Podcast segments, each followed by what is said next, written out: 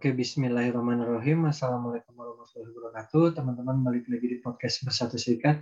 Kali ini kita akan ngobrol bareng Dini Tiara Sasmi. Nah, siapakah dia? Nanti uh, Dini akan ceritakan.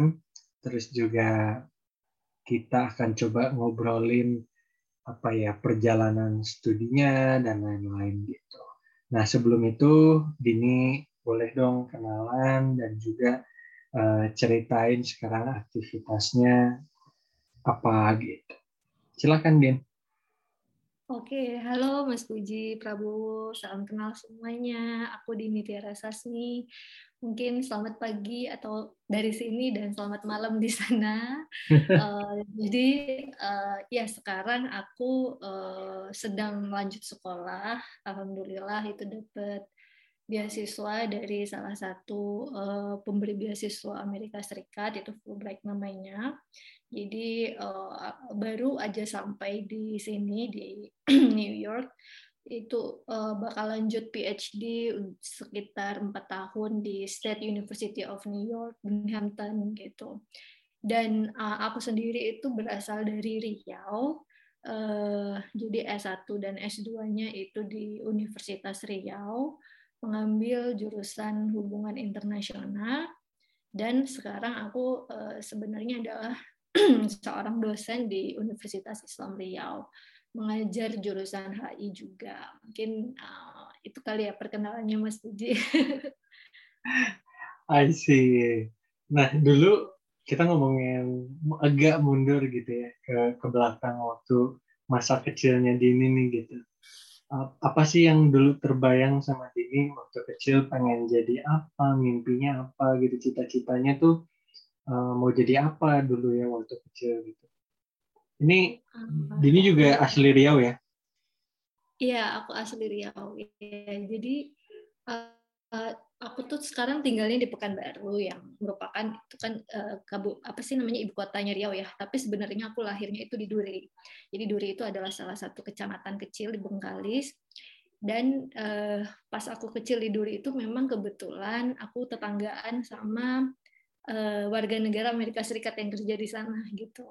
Terus juga ada beberapa temen yang di sekolah itu mix uh, maksudnya mix orang Amerika dan Indonesia. Terus juga ada beberapa teman yang um, lanjut sekolah ke Amerika karena orang tuanya itu ditransfer ke Amerika Serikat. Nah, itu mungkin salah satu apa ya pemicu awal aku mulai kayak wondering how America looks like, terus gimana sih Amerika itu gitu. Jadi memang dari kecil memang udah penasaran banget sih sama Amerika Serikat gitu. Mungkin barangkali karena itu tadi faktor-faktor uh, punya tetangga yang orang Amerika, terus uh, teman-teman yang lanjut sekolah ke Amerika seperti itu. terus aku pindah ke Rumbai, waktu itu Rumbai itu udah di Pekanbaru, dan aku ingat waktu itu ada salah satu um, apa ya semacam tempat les gitu, datang ke sekolahku. Waktu itu aku sekolah di Cendana Rumbai dan aku ingat mereka itu menawarkan ke kita supaya ikut eh, program namanya itu summer course ke Amerika Serikat gitu. Dan teman-temanku yang kebetulan punya privilege mereka pada daftar gitu. Dan aku dengan lugunya pulang gitu kan bawain uh, brosurnya itu terus tunjukin ke ibuku gitu. Kalau aku pengen ikut juga gitu kan. Terus ibuku bilang oh nggak bisa gitu karena ya waktu itu ya bisa dibilang um, gimana ya orang tuaku itu um, ordinary employee gitu di perusahaan minyak yang memang uh, aku boleh sebut merek nggak sih? Boleh. yang boleh. kemarin kebetulan baru diganti jadi Pertamina gitu loh mas. Oh gitu. oke. Okay. Uh, jadi uh, tapi ibuku bilang tapi Dini nggak kurang apa pun gitu loh. Dini nggak kurang apa pun, walaupun misalnya eh, papa itu cuma ordinary employee, eh, Dini nggak kurang apa pun. Dini punya uh, willing, Dini punya doa dan uh, jangan lupa dengan kekuatan sedekah gitu loh. Jadi memang setelah itu, memang Dini waktu itu kayak gimana ya, ngeset pengen ke Amerika, tapi dengan kemampuan sendiri gitu, nggak bergantung ke orang tua seperti itu. Jadi memang waktu itu setelah itu kuliah di Unri dan ada student exchange gitu, student exchange dan student exchange itu IELTS namanya International English Language Study Program. Jadi itu semacam short course uh, selama eight weeks di Amerika Serikat. Nah di situlah dia apply mempersiapkan semuanya gitu kan. Mempersiapkan TOEFL terus um, kebutuhan yang di requirements yang diperlukan. Kayak misalnya aktif organisasi aktif di luar seperti itu kan dan alhamdulillah dapat waktu itu 8 weeks di Arizona State University selama 8 minggu tahun 2011 gitu. Nah, pulang dari situ ternyata rasa penasaran sekolah di Amerika itu belum belum terpuaskan gitu. Karena itu kan masih short course ya, Mas. Pengennya yang benar-benar actual degree gitu. Pengen yang actual degree.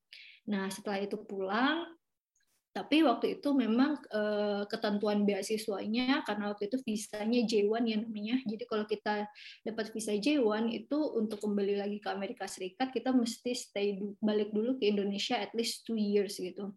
Nah jadi waktu itu pulang uh, dilema kan pengen lanjut langsung S2 ke luar negeri lagi ke Amerika tapi uh, terkendala dengan um, apa sih namanya ketentuan visa tadi gitu. Akhirnya aku hmm. mikir apa cobain AAS ya waktu itu Australian World Scholarship yang di Australia gitu dan akhirnya aku cobain sih memang tapi memang untuk AAS ya masing-masing beasiswa kan ada kelebihan dan kekurangan ya Nah, kalau untuk AAS itu uh, goals-nya itu bridging uh, relation between government to government gitu. Dan aku kan waktu itu masih fresh graduate ya, belum punya pengalaman. Istilah itu aku belum uh, tergabung di institusi apa pun atau belum PNS seperti itu.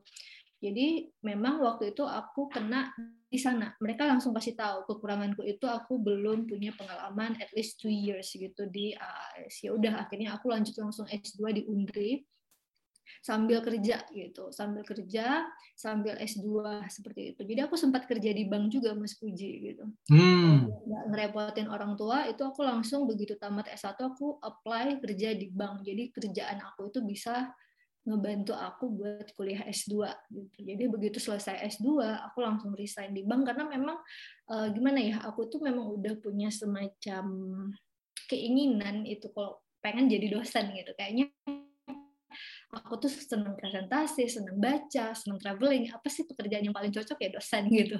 Terus seneng belajar lagi gitu kan. Ya udah begitu selesai S2, apply jadi dosen dan alhamdulillah keterima dan uh, ya udah setelah itu aku baru cobain lagi. Nah kali ini S3 jadinya gitu kan. Nah itulah waktu itu tahun 2019 uh, eh, lihat uh, pengumumannya itu dibuka aku langsung apply persiapin semuanya. Dan memang uh, it takes time ya Fulbright itu terkenal paling lama prosesnya. Tambah lagi kemarin pandemi jadi banyak delay jadi dari 2019 Desember itu udah buka pengumuman itu benar-benar dinyatakan lulus uh, sebagai Fulbrighter itu 2021 bulan Januari gitu dan alhamdulillah udah berangkatnya itu Agustus tanggal 16 kemarin seperti itu ceritanya kurang lebih Mas Puji. I see. Uh, menarik ya karena kan uh, apa istilahnya tadi tuh Dini cerita masa kecilnya punya tetangga yang orang Amerika dan sekarang sudah di Amerika gitu ya. Yes, yes, yes, yes. Ya, ya, dreams come true lah gitu. Iya, yeah, dreams come true. Nah, terus Jadi, kalau misalnya mundur dikit ya, Dit. Ya. Nah, kalau si uh, HI ini apakah benar-benar emang yang Dini pengen atau sebenarnya uh, strategi aja untuk yang ya itu tadi ya apa uh, untuk keluar gitu ya uh, luar negeri gitu bisa menjadi diplomat yang lain misalnya gitu. atau sebenarnya ada di hati kecil itu punya jurusan-jurusan idaman gitu ada nggak sih sebenarnya Ya, ya, ini sebenarnya very good question sih Bang Puji. Jadi memang aku jujur aja waktu aku tamat SMA itu tahun 2008 uh, eh, hampir seperti rata-rata anak Indonesia atau mungkin anak pekan baru di tempatku itu pada bingung mau lanjut ke mana. Karena kan kita waktu itu mikirnya tamat SMA mau ngapain tuh masih bingung gitu kan. Dan uh, seperti biasa lah ya kalau orang tua tuh pengennya anaknya jadi dokter gitu kan. Jadi waktu itu aku tamat SMA memang sempat cobain uh, ujian masuk bersama namanya UMB dan karena aku kan di Pekanbaru ya, orang tua aku tuh bilang kalau misalnya kamu mau keluar Pekanbaru boleh, tapi harus kampus yang bagus ya gitu, kayak ya top top top kampus lah UI, UGM kayak gitu kan. Jadi aku waktu itu ngambil UGM dan aku ambilin uh, pilihan pertama itu kedokteran, kedua kedokteran gigi, ketiga kedokteran hewan gitu kan. Dan ternyata jebol dan kedokteran hewan waktu itu. Tapi ya waktu itu aku sebenarnya masih yakin nih mau jadi dokter hewan gitu. Dokter hewan ngapain sih gitu kan? Masih kayak yang coba-cobain aja. Nah pas lagi galau-galaunya gitu kan, datang sepupuku yang kebetulan baru pulang pertukaran pelajar uh, ke Jepang gitu kan. Dan dia itu HI. Nah waktu itu dia main ke rumah, dia bilang, um, Dini sukanya apa sih gitu? Dini suka belajar bahasa Inggris nggak sih? Suka gitu kan. Terus Dini suka uh, tentang apa sih bacain berita atau culture dari luar negeri suka suka banget gitu kan. Nah kalau gitu ambil HI aja nih kayak abang nih abang pulang dari Jepang gitu. Nah kalau anak SMA kan dengernya pulang dari Jepang wow gitu kan. Jadi wah ini ini ini aku banget gitu kan. Akhirnya aku apply HI gitu dan alhamdulillah cocok gitu. Nah satu sih yang aku rasain dari pengalamanku ya yang paling penting itu tuh uh, do what you passionate about gitu. Karena aku memang passion banget gitu. Passion banget di uh, apa ya ilmu hubungan internasional terus relation between countries. Itu memang aku tertarik terus global issues uh, atau isu-isu pokoknya isu apa aja yang berhubungan dengan uh, dunia internasional. Nah walaupun mungkin uh, ada orang yang kalau dari HI ntar ngapain gitu? Kenapa nggak ambil dokter hewan aja gitu? Kayaknya kan lebih lebih pasti gitu kan. Tapi karena aku passionnya di sini ternyata aku bisa menurut aku aku ya mungkin belum bisa dikatakan sukses tapi setengah-enggaknya aku merasa enjoy di sini gitu. Aku merasa satisfied with what I'm doing right now gitu. Jadi uh, kalau misalnya bisa aku ngasih kata-kata ya buat anak-anak uh, SMA yang mungkin masih cari jurusan, yang paling penting itu pertama kali itu kamu tuh paling suka apa sih gitu. Atau kalau misalnya kamu bingung kamu suka apa, kamu lihat kamu tuh paling jago di mana gitu. Misalnya pun olahraga ya udah olahraga gitu. Musik ya berarti musik karena sekali kita melakukan hal yang paling kita sukai, nggak usah pikirin nanti ini bakal dapat pekerjaan yang bagus nggak gitu. Karena kalau kita kerjakan hal yang kita sukain itu pasti kita bagus uh, outputnya gitu. Itu sih uh, awalnya aku um, akhirnya ambil HI jadi sejujurnya aku memang nggak terlalu yang gimana ya mas ya udah visioner banget dari SMA aku pengen ini enggak gitu. Tapi aku tahu aku suka ini aku suka debat waktu itu ikut lomba debat ikut misalnya olimpiade bahasa Inggris. Nah aku uh, cuma tahu sampai di sana gitu. Nah kebetulan memang ada saudaraku yang pulang dari Jepang pertukaran pemuda dan dia ngarahin gitu. Oh berarti kayaknya Dini cocok di HI deh gitu dan makanya akhirnya aku ambil di HI dan aku tinggalkan yang dokter hewan tadi gitu. ya sampai sekarang eh, step by step akhirnya ngikut gitu karena kita melakukan hal yang kita sukai gitu sih. I see, menarik karena tadi Dini juga cerita bahwa ini adalah uh, wadah yang istilahnya memfasilitasi passionnya Dini ya. Gitu. Nah kalau Benar. boleh share sedikit, apa sih hal-hal apa aja uh, yang apa yang bikin Dini merasa bahwa iya nih di HI ini passionnya. Tadi mungkin tadi ada salah satunya uh, debatnya dan lain-lain gitu. Tapi ada nggak hal-hal lain yang uh, bikin Dini merasa bahwa ya nih ini benar nih passion saya. Saya ketika melaksanakan aktivitas yang di HI ini uh, rasanya wah ini dunia serasa milik sendiri gitu. Happy iya, gitu ya. Dan uh, ya dan seperti yang Dini bilang tadi Dini merasa enjoy banget jalannya. Karena kan kayak misalnya gini deh uh, bidang tertentu kayak manajemen tuh ada sumber daya manusia ada marketing ada operation dan lain-lain lah ya. Nah kalau di HI itu sebenarnya penjurusan subnya itu ada apa aja sih dan dini itu ada di mana gitu. Oke. Okay. Ya benar. Uh, jadi HI itu sendiri kan sebenarnya um, tergabung dalam political science dan HI sendiri pun banyak lagi pembagian konsentrasinya. Ada global studies, ada uh, misalnya studi HAM dan demokrasi, ada studi borderline, ada studi tentang uh, security di misalnya tentang apa sih uh, perang di Timur Tengah sana seperti itu kan. Jadi banyak sekali sebenarnya isu HI yang uh, bisa dipelajari.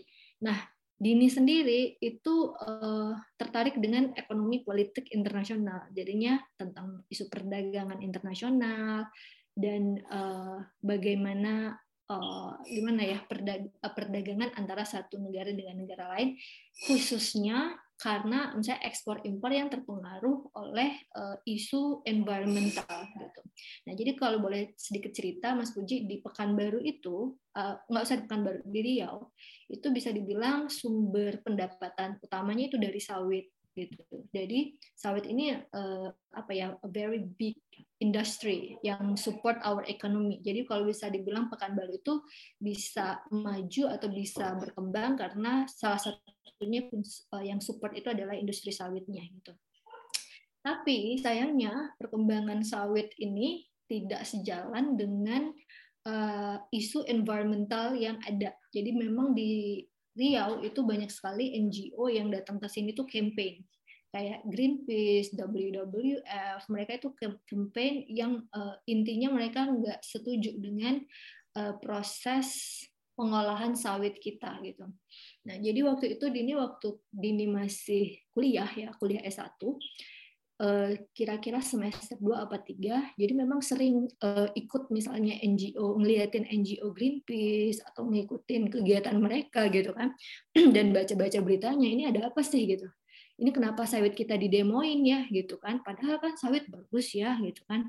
Eh, kenapa Greenpeace uh, tidak suka ya dengan sawitnya di Riau gitu. Ternyata ada banyak sekali ada isu gambut di sana terus ada lagi isu polusi asap yang kita tahu sampai hampir tiap tahun terjadi di Pekanbaru Riau yang uh, ekspor asapnya itu sampai ke Singapura dan Malaysia gitu kan. Nah, itu yang kemudian ini jadi makin tertarik nih dan makin tertarik lagi ketika tahu ternyata gara-gara isu lingkungan itu ekspor sawit kita itu bisa di ban di Eropa gitu. Jadi sekarang sawit kita itu tidak diterima di Eropa uh, untuk pengembangan biodiesel. Jadi tidak boleh ada perusahaan biodiesel apa pun yang mengambil sawit dari Indonesia. Karena apa? Karena alasan lingkungan gitu. Jadi di situ Dini merasa wah ternyata isu lingkungan bisa mempengaruhi perdagangan antar negara ya. Keren banget gitu. Ternyata isu lingkungannya kuat banget gitu. Ternyata isu lingkungan yang dulu mungkin dianggap remeh karena kan kalau misalnya di HI itu ada realism ada liberalism ada security yang udah lebih tua gitu ya sekarang ada yang lebih kontemporer isu lingkungan. Isu lingkungan ini ternyata sangat penting krusial sehingga bisa mempengaruhi perdagangan antar negara gitu. nah um, makanya kalau di ini sih uh, berdiri di tengah-tengah ya. Jadi memang ada dua kubu nih ada pro economic growth ada pro environment dan itu memang sering nggak sejalan antara pro economic dan pro environment nah kalau orang Eropa ataupun Amerika yang rata-rata itu ada developed country mereka kan sudah very very well developed ya ekonomi mereka sudah stabil. Jadi mereka udah lebih memperhatikan lingkungan. Sementara Indonesia yang masih developing kita kan masih berusaha mengembangkan ekonomi kita.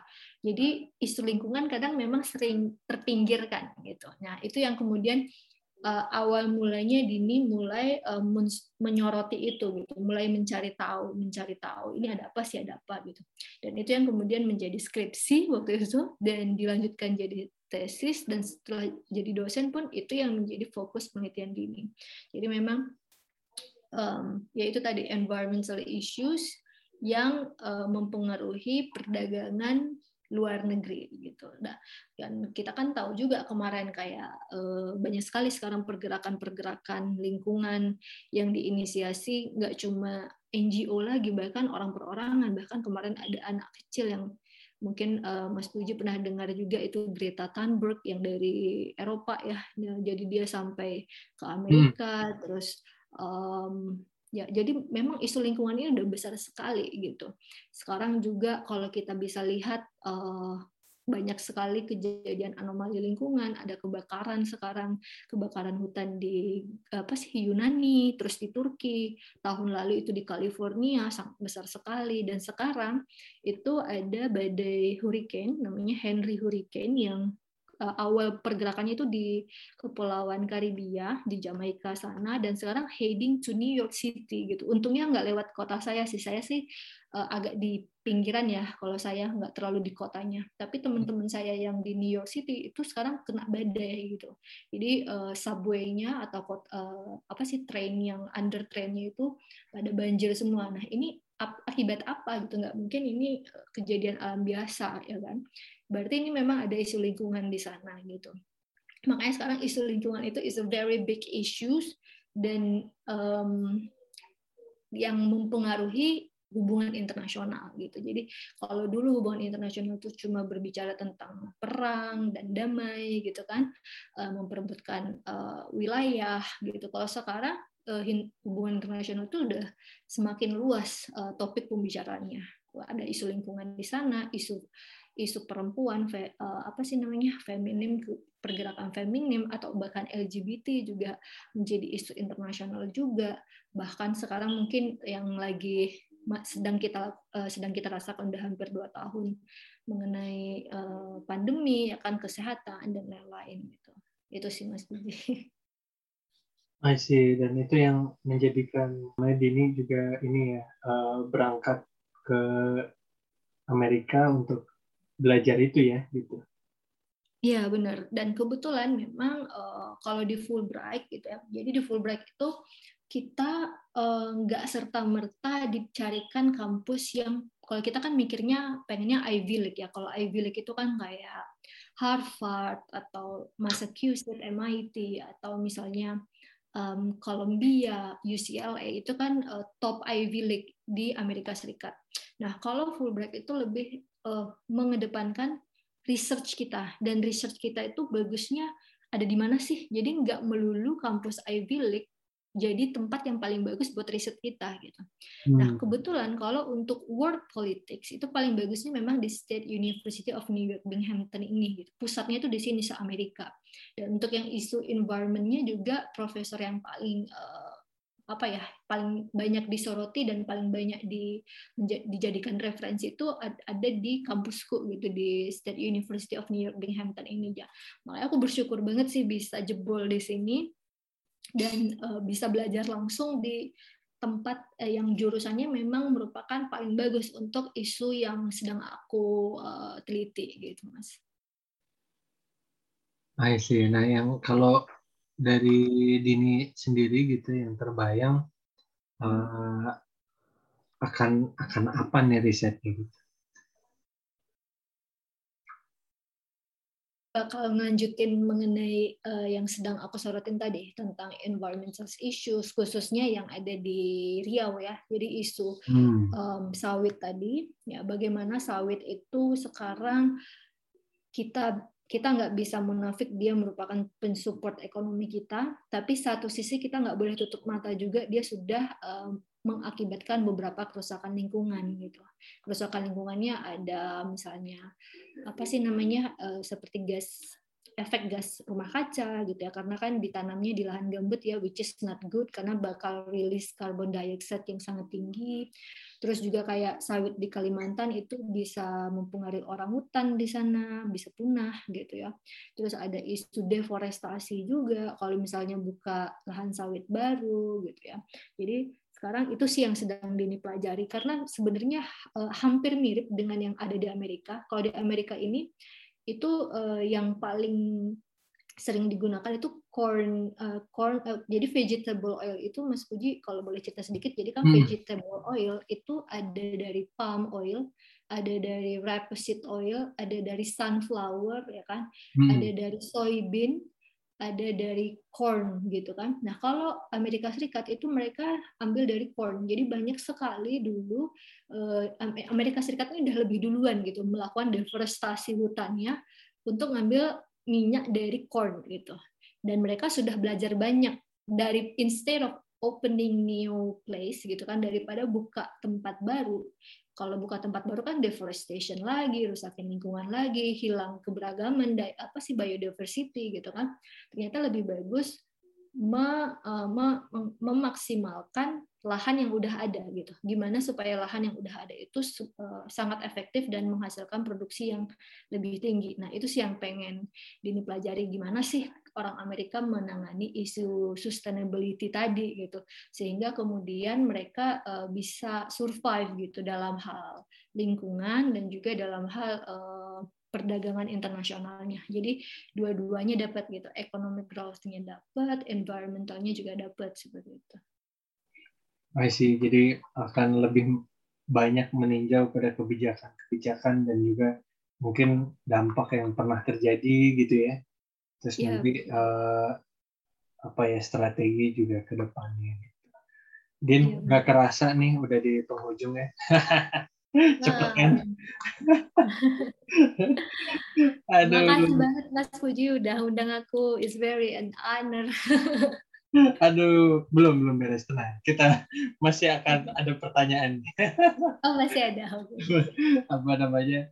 Uh, last question, tapi mungkin hmm. Jadi uh, ada dua ini. Yang pertama adalah pembelajaran apa yang Dini dapetin ya ketika mulai memilih jurusan HI, terus juga sempat ya yang tadi juga ada dokter hewan itu, gitu. Terus uh, terus berkarir sempat di bank dan saya menjadi dosen sekarang lagi PhD gitu apa pembelajaran yang paling paling bermakna dari sepanjang uh, merintis karir ini ya?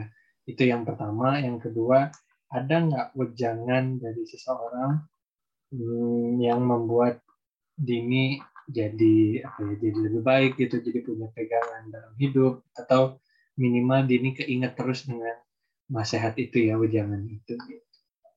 Mhm. silakan buat sekalian penutup terima kasih Mas Puji ini pertanyaannya mungkin uh, yang bisa Dini kasih uh, apa ya kata-kata mungkin sedikit tentang apa sih yang mesti kita lakukan atau itu ada dulu prinsip yang pernah Dini baca, prinsip orang Jepang, eh, istilahnya itu ikigai. Jadi ikigai itu prinsip untuk menjadikan hidup lebih bermakna dan berharga. Gimana kita itu, gimana caranya mempertemukan antara passion kita dengan um, hal yang bisa menimbulkan apa, memberikan uang ke kita gitu.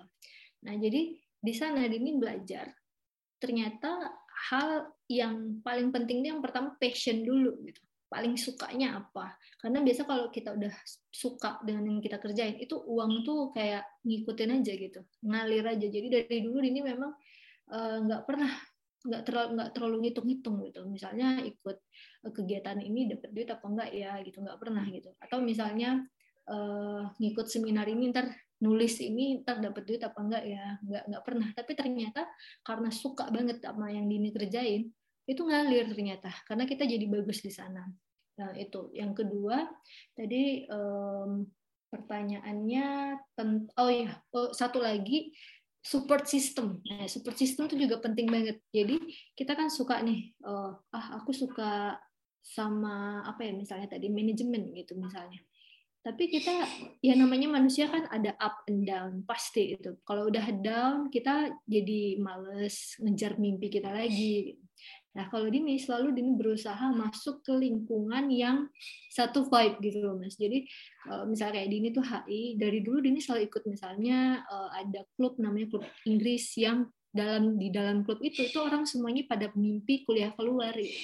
jadi eh, passionnya Dini tuh terbakar terus gitu karena kita selalu ketemu orang yang satu vibe gitu. Nah kayak kayak ini nih podcast ini merupakan salah satu support system kita juga yang which is sangat sangat penting gitu. Jadi kelilingin diri kita dengan orang-orang yang um, punya pemahaman atau mungkin satu passion sama itu sangat penting, yang sangat mensupport kita itu juga sangat penting gitu. Terus tadi pertanyaan keduanya apa Mas Puja lupa? Wejangan, wejangan nasihat Mas. Oh, wejangan ya um, wejangannya mungkin barangkali uh, lakukan hal yang paling kamu takuti. Nah itu, jadi uh, kalau aku ya jujur aja, aku ini bisa dibilang um, banyak juga sih yang bilang uh, perempuan gitu ya perempuan terus umurnya sudah kepala tiga gitu kan. Uh, banyak yang bilang kamu yakin? gitu. Karena kalau misalnya dengan norma-norma yang ada di daerah aku itu kan mikirnya kalau umur segini tuh ya udah established family udah an ngurusin anak dan segala macem gitu ya. Nah tapi aku selalu uh, menantang diri aku men-challenge diri aku hal yang aku takutin. Ini sebenarnya aku takut banget mas. Aku takut banget buat kuliah keluar ini gitu. Tapi aku ternyata eh, sepanjang pengalaman hidupku hal yang paling aku takutin dan aku lakukan aku merasa puas banget setelah itu. Very satisfied dan nggak pernah nyesal gitu uh, mungkin boleh cerita sedikit dulu waktu kuliah pernah ikut Besuan Jarum itu aku, aku juga merasa takut karena waktu itu between two option. Jadi aku waktu itu sama-sama dapet dua beasiswa yang lumayan bagus. Satu Tanoto Foundation satu Besuan Jarum hmm. nah sebenarnya Tanoto Foundation itu lebih uh, nyaman karena kita nggak ada jalan, mesti jalan-jalan keluar atau mesti melakukan aktivitas. Uh, apa sih terima uang tiap semester sampai tamat gitu kan. Jadi tapi instead of aku pilih beasiswa jarum yang cuma dikasih setahun gitu kan. Dan harus melakukan aktivitas banyak hal. Nah aku milih yang aku takutin gitu. Dan ternyata puas banget gitu. Sampai sekarang aku bener-bener puas dengan hal yang aku lakukan tadi gitu.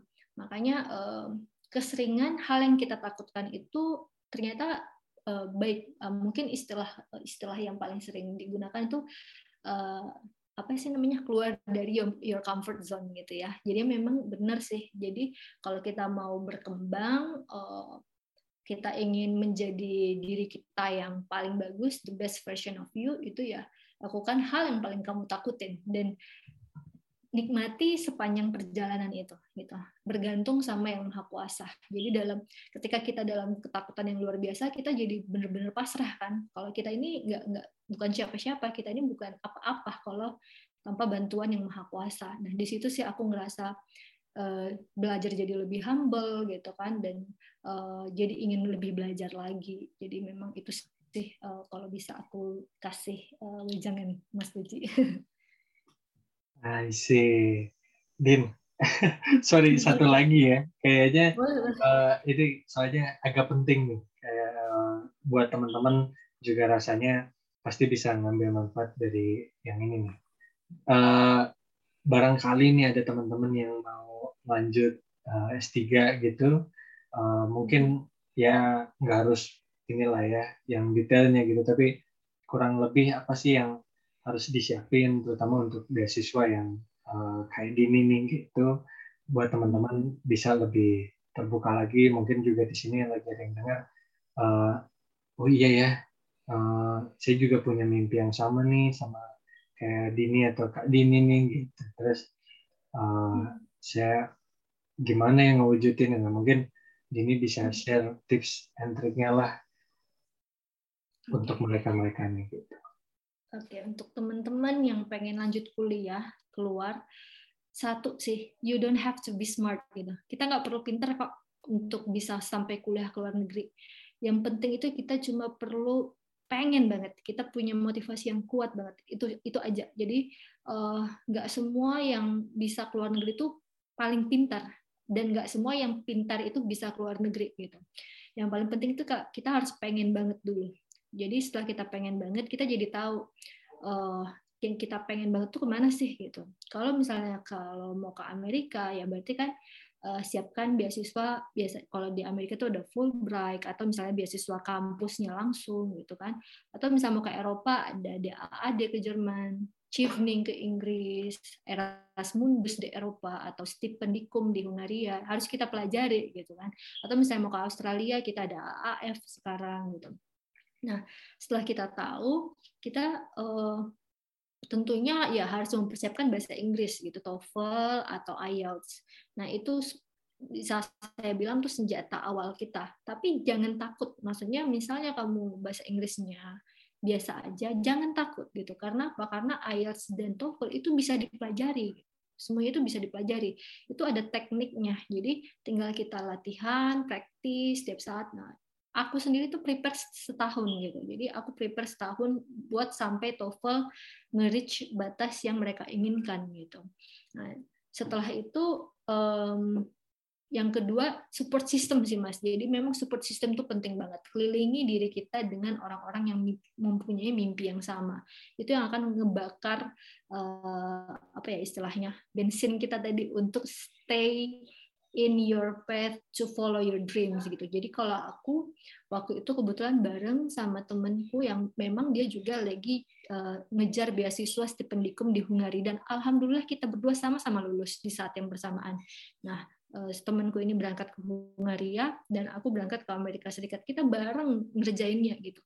Uh, kalau aku sih kayak gitu. Jadi support system is really uh, important gitu. Kalau misal kalau bisa misalnya kamu nggak punya teman pasti ada pasti aja ada uh, apa ya semacam tempat atau misalnya ya kayak podcast-podcast mungkin diikutin jadi itu bisa ngebakar semangat kita uh, buat tetap uh, di jalur kita untuk ngejar mimpi itu sih mas.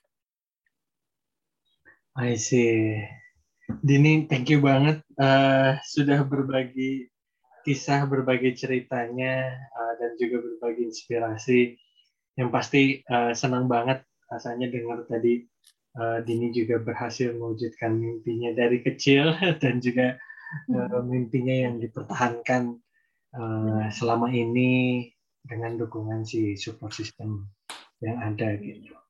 Uh, sukses buat kuliahnya Dini bangga banget terima kita terima kasih Mas Budi. ada apa ya ada isu yang coba uh, Dini tackle gitu Dini apa strategiin nantinya gitu jadi ini hmm. semoga uh, Dini juga bisa berkontribusi untuk dunia yang lebih baik gitu. Din, pokoknya lancar-lancar kuliahnya di sana uh, sehat-sehat, pokoknya bisa memberikan yang terbaik di setiap kesempatannya. Dini, thank you ya. Terima kasih Mas Puji udah undang aku. Makasih banget. Sukses juga buat Mas Puji. Amin. Thank you Dini. Sampai ketemu di lain kesempatan. Din, thank you ya. Assalamualaikum warahmatullahi wabarakatuh. Waalaikumsalam warahmatullahi wabarakatuh.